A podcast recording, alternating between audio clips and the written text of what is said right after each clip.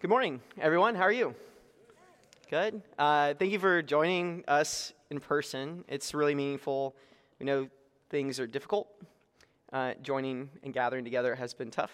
And so, also, thank you for those who are joining us online.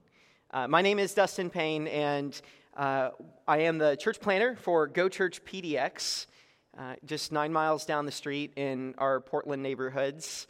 Uh, we just moved here. I'm not going to tell you a whole lot about me um, on, the fact and practical side. I'm actually going to spend a lot of our time this morning talking about uh, the emotional journey of planting this church and coming this way and uh, through the story of Jonah. So, if you're going to follow along in Scripture, we're going to be in Jonah. Uh, and I'm very ambitious today. We're going to cover the whole first chapter. So, you're going to be able to leave and you're like, wow, I know the whole first chapter of Jonah. Um, and you'll be surprised that it's not just about the fish. So there's stuff before it and after it. So we're really excited about that. So it's an honor to be here with you this morning. Mark had asked me to uh, preach about, um, you know, really what God's doing in my life and our journey here. Um, and I just really couldn't think of a better way to share that than through the Word of God and Scripture this morning. So, um, one of the things I wanted to kind of stretch out for you this way is, uh, is I don't know if you've ever thought about this. I wanted to ask you a simple question. Uh, what is the vision that God has given you in your life? What is the vision that God's given you as an individual in your life? And, and I don't know where you're from, and I don't know what your journey's been here at Go Church, if you've just been attending, or maybe you belong to uh, a Go group, or men's breakfast, or women's breakfast. Uh, and maybe you're just kind of convinced that there's a vision that God has for this church. Um, but I wanted to kind of stretch that out a little bit because the church is made of people, individuals, that God has a vision for you. And if you read the Bible, I think it's really clear that God calls people individuals. Like you open up the book and you find that God does miraculous things for individuals. But I think sometimes when we join the church, it, it's like somebody else's story. You, you come and you hear somebody else's story. And we don't often articulate what God has done for me. We sit in the seat and we're not really aware or reflect on how we got here. And so that's the question that I want you to think about as we go through. What is the vision that Jesus Christ has given me for my life? And so, the big idea I don't like to hide things in sermons. Mark does three points, I do 1.3 times. So, it's going to be really simple. If you write this down and you don't get anything else, you'll, you have gotten it. Uh, the further you follow Jesus, the deeper you experience his presence that the further you follow Jesus, the deeper you experience his presence. Now, what I'm trying to tell you here is that as you follow this vision God's given you in your life, you're going to have a deeper relationship with Jesus. And so, let's just hold that thought through this whole sermon here. I want to show you this picture. I don't know if you have seen this. Uh, Michael Packard, uh, he is uh, Cape Cod fisherman, commercial fisherman. Packard was fishing actually just a few months ago in about 45 feet of water. I see some like, yeah, I've heard this story. Uh, pastors, if I know we got Randy here, you need to write this down for your sermon illustration for next time because when someone gets swallowed in real life by a fish, right, we need to be like marking that down. Say, see, world, it can happen. So he was swimming in 45 feet of water, and all of a sudden he gets swallowed by this whale. And he says this everything just went dark. Uh, and at first, he's like, I thought I'd got eaten by a shark. And he said, I'm feeling around in its mouth, and I realize it's just gums. There's no teeth. And I'm like, oh my gosh, I'm in a well. And he said, Packard said that the well began to shake its head, like to try to beat him up in, the, in, in its mouth, right? And, and about 30 to 40 seconds later, spits him back out in the water. One of his commercial fishing buddies saw all of this and went and got him. They took him to the hospital where he got that picture. He had a, he got beat up a little bit, but was mostly okay. Uh, one of the reporters in the hospital asked him, What were you thinking when you were in this shark? And this is what he said. He said, I was thinking that I was sure thankful it wasn't a shark that swallowed me. and so, if you haven't already gotten out of this that we're going to Jonah, just go ahead and flip it up. We're in Jonah chapter 1. And so I'm going to read this. We're going to go through it. This is the first two verses, uh, Jonah 1 1. Now the word of the Lord came to Jonah, the son of uh, Amittai, saying, Arise, like get up, and go to Nineveh, that great city, and call out against it, for their evil is so bad it's come up before me. Right? So Jonah like has the, the word of God, the Logos. Like Jesus before Jesus appears to him. This is kind of this idea. The Word came to him, had presence with him. And it propels him to take this message to the worst place on the earth, Portland, Oregon. Oh, no, no, I'm sorry, Nineveh. Uh, Mark's old, but I'm real. And the message is call, and the message for the city is to call, call out against it. So you're going to go to the worst place in the world, and I've got a message that you're going to have to tell them they're all wrong. And, and you, you know this in this culture. Good luck. Those are fun conversations. And so, what does he do? Being a faithful prophet of God, he gets up, he goes to the city, he preaches the word, they all repent and change. In the story? No, of course not. If you've read the Bible, you know that's never the story. And so this is what it says in verse 3. It says, But Jonah rose, he did, he rose up, but he rose to flee to Tarshish. To get away from what? Scripture says to get away from the presence of the Lord. He went down to Joppa and found a ship going to Tarshish. He paid the fare and went down into it to go with them to Tarshish away from the presence of the Lord.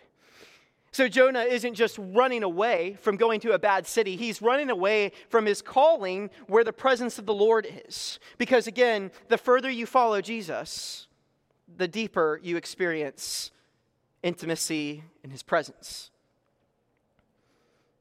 And so, if you want this deep intimacy with Jesus, if you want to experience the next level of your faith, it's going to require further following so, in verse 4, it says, But the Lord hurled a great wind upon the sea, and there was this mighty tempest on the sea, so that the ship threatened to break up. And then the mariners were afraid, and each cried out to his God. And they hurled the cargo that was in the ship into the sea to lighten it for them. But Jonah had gone down to the inner part of the ship and had lain down and was fast asleep. So, this is like really fascinating. Uh, when you aren't living and listening to the voice of God in your life, when you're sinning, it doesn't just affect you, it affects all the people around you, right? Jonah is deliberately disobeying the voice of God in his life, the vision that God has for him. And it is literally putting this whole ship at ruin. Everyone on the ship scared for their life. And I think that we, we sometimes we're so individualistic in the West that we think that my sin is mine, it's like private and it only affects me, and it's like my burden to bear, and that's just not true. Sin has a communal aspect. When you are off the rails, this community hurts. So, verse 4 I'm sorry, verse 6, it says, So the captain uh, came up and said to him, What do you mean, you sleeper? Like everyone's throwing their stuff out, everyone's praying to their little g gods, and he's like, Wake up! He said, he said, What do you mean, you sleeper? He says, Arise, get up, and call out to your God, and maybe, maybe he will give a thought to us, he'll think about us, uh, so that we won't die. And so everyone's like clamoring, praying to their little g gods, and the only one who actually has the power to stop it is Jonah. Wakes him up. He's like, Man, wake up and call on your God. And that's something really interesting about this world. And, and you, maybe you've experienced it in your life, and maybe you've experienced in your friend's life. But it's in moments of crisis, that's when we're looking for answers. It's when the ship is sinking, are you finally ready to call out to God? And so in verse 7, he says, And they said to one another, Come, let us cast lots that we might know whose account this evil has come upon us. So they throw these lots around, and the lot fell on Jonah. And then they said, Well, hey, tell us on whose account uh, this evil has come upon us. What's your occupation? Like, where do you come from? What is your country? And what people are you? And then Jonah says to him, Well, I'm a Hebrew. I fear the Lord, the God of heaven, who made the sea and the dry land. It's like, uh oh. Wait, he's the God who made the sea? And we could really use some dry land right now. And the men were exceedingly afraid, and they said to him, What is it that you've done? For the men knew that he was fleeing from the presence of the Lord. Why? Because he told them. I mean, Jonah is partaking and following in his forefather Adam. Right? He's hiding from the presence of God in the garden. Jonah wants to wield his own destiny. Right? He wants to be the Lord of his own life. And there's really only one difference between Jonah and our culture. Jonah knows who he's running away from, right? And so they said to him, What are we going to do with you? That the sea might quiet down for us. For the sea was growing more tempestuous. And he said to them, Well, just pick me up and hurl me into the sea. That'll solve your problem. And then the sea will quiet down for you, for I know it's because of me that this great tempest has come upon you. Nevertheless, the men rowed hard. They didn't really, that wasn't like their first choice. Like the guy who's causing all these problems, like, lest we anger this God further, throw him into the sea. So it says that they, they rowed hard to get back to dry land, but they couldn't for the sea grew more and more tempestuous against them. It was like the harder they tried to get back, uh, the further they get pulled out. This is just like how we have a relationship with God. The, the harder we fight, it just some, sometimes seems the more, the more and more we get pushed back. And so, therefore, they called out on the Lord. They said, Oh Lord, let us not perish for this man's life, and lay not on us innocent blood, for you, O Lord, have done as it's pleased you. And so they picked him up and they hurled him to the sea, and the sea ceased from its raging. This is the key verse, I think, in the whole book of Jonah. It's the men of the ship are crying for mercy and grace on their lives in order to please God's justice. So they give him Jonah. And a couple hundred years from this moment, it'll be Christ Jesus who cries for the mercy and grace of God. For these same people, for Ridgefield, for Portland, for the whole world. But instead of offering Jonah, he's going to offer himself to appease not what Jonah's done, but what we've all done. so that you and, my, so that you and I might be saved from the storms of sin that we find ourselves in, right? That would take each and every one of us and drown us in chaos and death. Because the gospel is that good. Uh, you know, here in, in church culture, sometimes we don't have a clear idea of what the gospel is.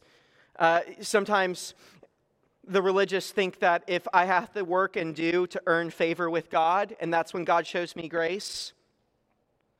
And the culture thinks wrongly as well. If they believe in God, they think a similar pathway, but they think in their own ways that if I'm a good person, if, if I just do what the culture says is right, if there is an, uh, some sort of destination beyond life, I'll go there. But the amazing grace of Jesus Christ, the gospel is that you have done nothing, that you actually deserve to be thrown into the sea for what you've done. And it can't be fought or earned, but that Jesus Christ chooses to go in the sea for you. His blood a ransom for many, that he would calm the raging storm in you. that you would make him your king, that you would like align your life and ask the question, what is the vision God has for me? Where's God calling me? How is he moving me? Because the further you follow Jesus, the deeper you experience his presence. Jonah knows if I get away from this calling, I can get away from God. Sort of. If I can just get away, from what God's asking me to do, there, I'll be able to do what I want. live how I like. And I don't know like where you are, I don't know your doubts, I don't know your pain, but I do know that each and every one of us in this room is called to go a little deeper with Jesus. Whether, whether you're like on the fence of whether God is your Lord, that Jesus Christ was the Son of God, maybe you're not there, but that's your next step, right? That's how you can go a little deeper. And maybe you've been following Jesus for a long time. Maybe you've gotten a little blind about what he wants for you, the vision he has for your life. Maybe you've just gone robotic, automaton. Maybe the culture, maybe Nineveh has made you so sour that you wonder if God's even working.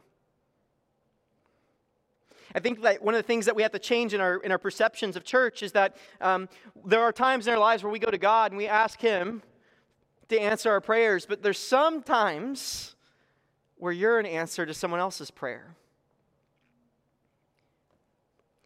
You know, all of us in this room, and your pastor included, we're only at the beginning of an eternity of knowing Jesus. We're in the shallow water right now. There is so much to this king. There is so much of my life yet to surrender to him, to align, to have the mind of Jesus Christ, to know and be known. And we're just kind of playing in the kiddie pool, right? We're just at the beginning of the long stretch of eternity of knowing our King and our Creator. Verse 16 says, Well, then the men feared the Lord exceedingly, and they offered a sacrifice to the Lord and made vows. So they throw him in the water. Immediately they're like, Well, Lord, let's make a commitment. And then the men feared the Lord exceedingly, and they offered a sacrifice to the Lord. They made vows, and the Lord appointed a great fish to swallow up Jonah. And Jonah was in the belly of the fish for three days and three nights. This is the end of the chapter. And this is, I think, where we almost always get it wrong. The first church I planted was very much in this sort of way. God had asked me to do something, made it clear as day Dustin, you need to plant this church in Houston. I tried to run away. And when you're in the church world, where you run away to? You run to other churches right? You go away and you search and you seek and you're like, Lord, you know, give me a pastor who will tell me what I want to hear. I went to five different pastors. I'm like, Lord's asking me to plant this church. I just need you to tell me that it's me and I'm wrong. I found the pastors, the meanest pastors I could. And the meanest one said, I'm not going to tell you that. I ran from the power and presence of the Lord. I doubted that he could do what he wanted to do through me.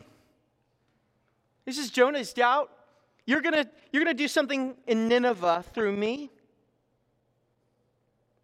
You're going to do something in Ridgefield through me. You're going to do something in Portland through me or Vancouver through me. It's a faith issue.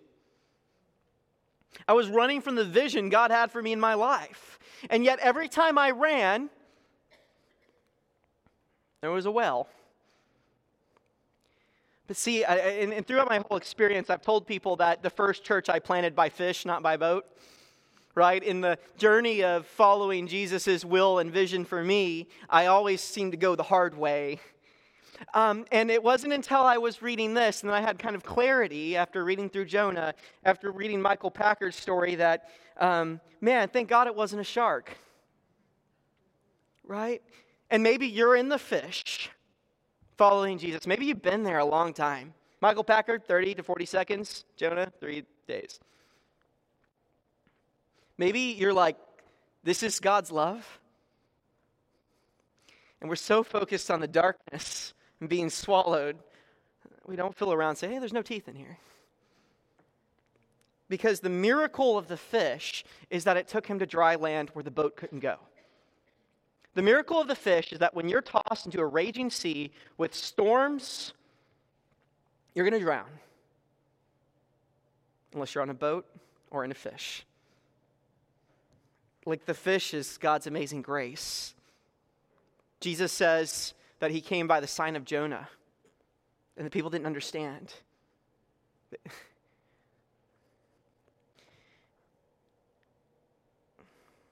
So, after living inside of this fish for years, I finally got spit out on the dry land. And I was like, okay, God, I'll go. Because the amazing thing about the gospel is that God saves you, and then he's going to use you to save Ridgefield. God saves Jonah, and he uses Jonah to save Nineveh, the worst place in their world.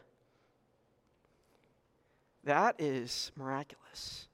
That requires faith that God would have a vision for my life. And I think you know people, they've been in the fish a long time, they hate it. They're like, man, God swallowed me. Not going back to church.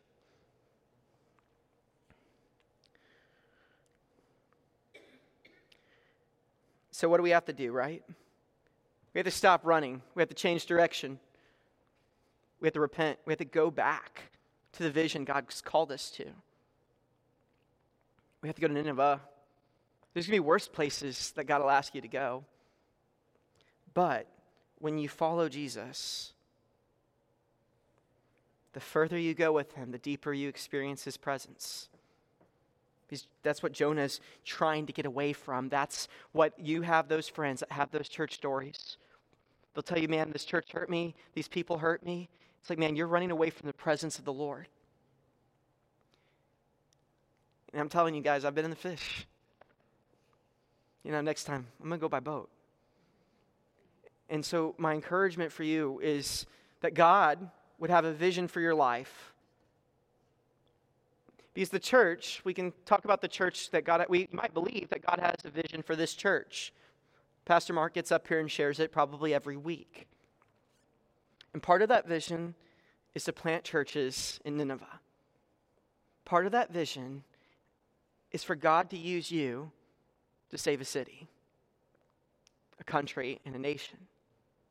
For God's kingdom to come on earth as it is in heaven. For his glory and our good. Right? And we are all a part of that. I've been away from you for months. Like I visit like once a quarter, maybe, up until recently.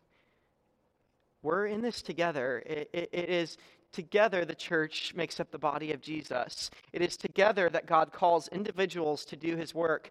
Uh, and, and so you can't let the big system do the work for you. God wants to move you to save the city. God has a vision for you, a calling. And you might think, well, the Lord doesn't love me like that. You might think, well, my place is in the seat. And the answer is actually no. That's my, that might be where you start. But the further you fall in, the deeper you go. That intimacy and that presence. The more you align your life with His Lordship and His will and His way, the more you experience the amazing grace of Jesus Christ. Because then you realize, it's like I realized, is that, man, if He can do it through me, He can do it through anybody. That He could use me. And I tell you, man, I'm no one special. That's what I, I spent three, four years just preaching about how I'm not anyone special. I just serve someone who is. And so my heart is for you as we form as a church here in Ridgefield is to seek the vision God has for your life, to believe that He could use you, even you, to save this city. That, he, that, that I might, you know, I came in from outside to go to Portland, but God's going to use inside guys. We got Battleground, we're in Vancouver and Woodland, but man, we got Battleground, Salmon Creek, uh, uh, Troutdale. I mean, we're just talking locally. Camas, Camas, Scappoose. And so, in my life, we're going to go plant a church in Portland, and we want a faithful body of believers who will seek after the calling Lord Jesus has on their life, that they would go deeper in intimacy. And so, my my prayer for you is, is that you find that deep intimacy with Jesus, that you align your life to the will and vision He has for you, uh, that you don't go by fish. But the good news is, is you probably already have, and that you're getting spit out on dry land, and you're about to experience the salvation of a city for uh, an amazing turning point in the country. It, it, it's like this. Uh, if, you've, if you've been to the, the, the beach, I'm sure you have, right? It's like the further the tide pulls back, the harder the wave comes in. And at this point in our, our nation's history. I feel like that tide's pulled way back, and the Spirit of God's about to land a huge wave. And it's going to start with His church, His holy church, Jesus Christ, right here in this room. And it's going to involve you, and it's going to involve me, and it's going to involve each one of us as we align our lives to the vision God has for it as we seek deeper intimacy with our Creator and know Him and are known by Him, as we do things we don't want to do, but things that will have just eternal impact and give God glory. And so, band, you can come up. And so, I'm just going to, if you'd pray with me. And so, wherever you are in this journey, again, whether it is your first time here whether you're part of a go group or a men's breakfast or a women's group, my heart for you is that you would go deeper, that you would know Jesus more. Discipleship has an end, and that is when we have the mind and heart of Jesus Christ. And I don't know if I'm there, I don't know if any of you are there, but I feel like not yet. So we still have more work to do. So, my prayer, just join me in prayer. I'm going to I'm going to just ask the Lord of this. King Jesus, uh, we love you and we know that you love us. Lord, I know that, that we are here in this room, that we have more of you to know. Lord, I just ask that uh, if there are people here who don't know you, that they take that first step and make that commitment to call you their king. And for those of us who've been doing that, that you would give us vision for our lives that you would take, take us further in that plan, that we would go deeper in intimacy with you. Lord, for some of us, that's going to require us to go. Lord, will you give us courage? For others of us, it's going to require us to stay. Will you give us courage? Jesus Christ, you're King, and we, we, we invite you into, our, into this space and in our hearts that your name would be magnified, that your kingdom would come, and that this body would, through this body, salvation would come to Ridgefield. Praise and thank you. And we work in Jesus' name, and we labor in his name, and we pray in his name. Amen. Thanks for listening to Go Church's weekly sermon podcast. If you enjoyed the sermon, be sure to rate and review us. If you want to learn more about the ministry of Go Church or catch up on previous sermons, check out our website, www.gochurchpnw.com. You can also connect with Go Church on Facebook and Instagram.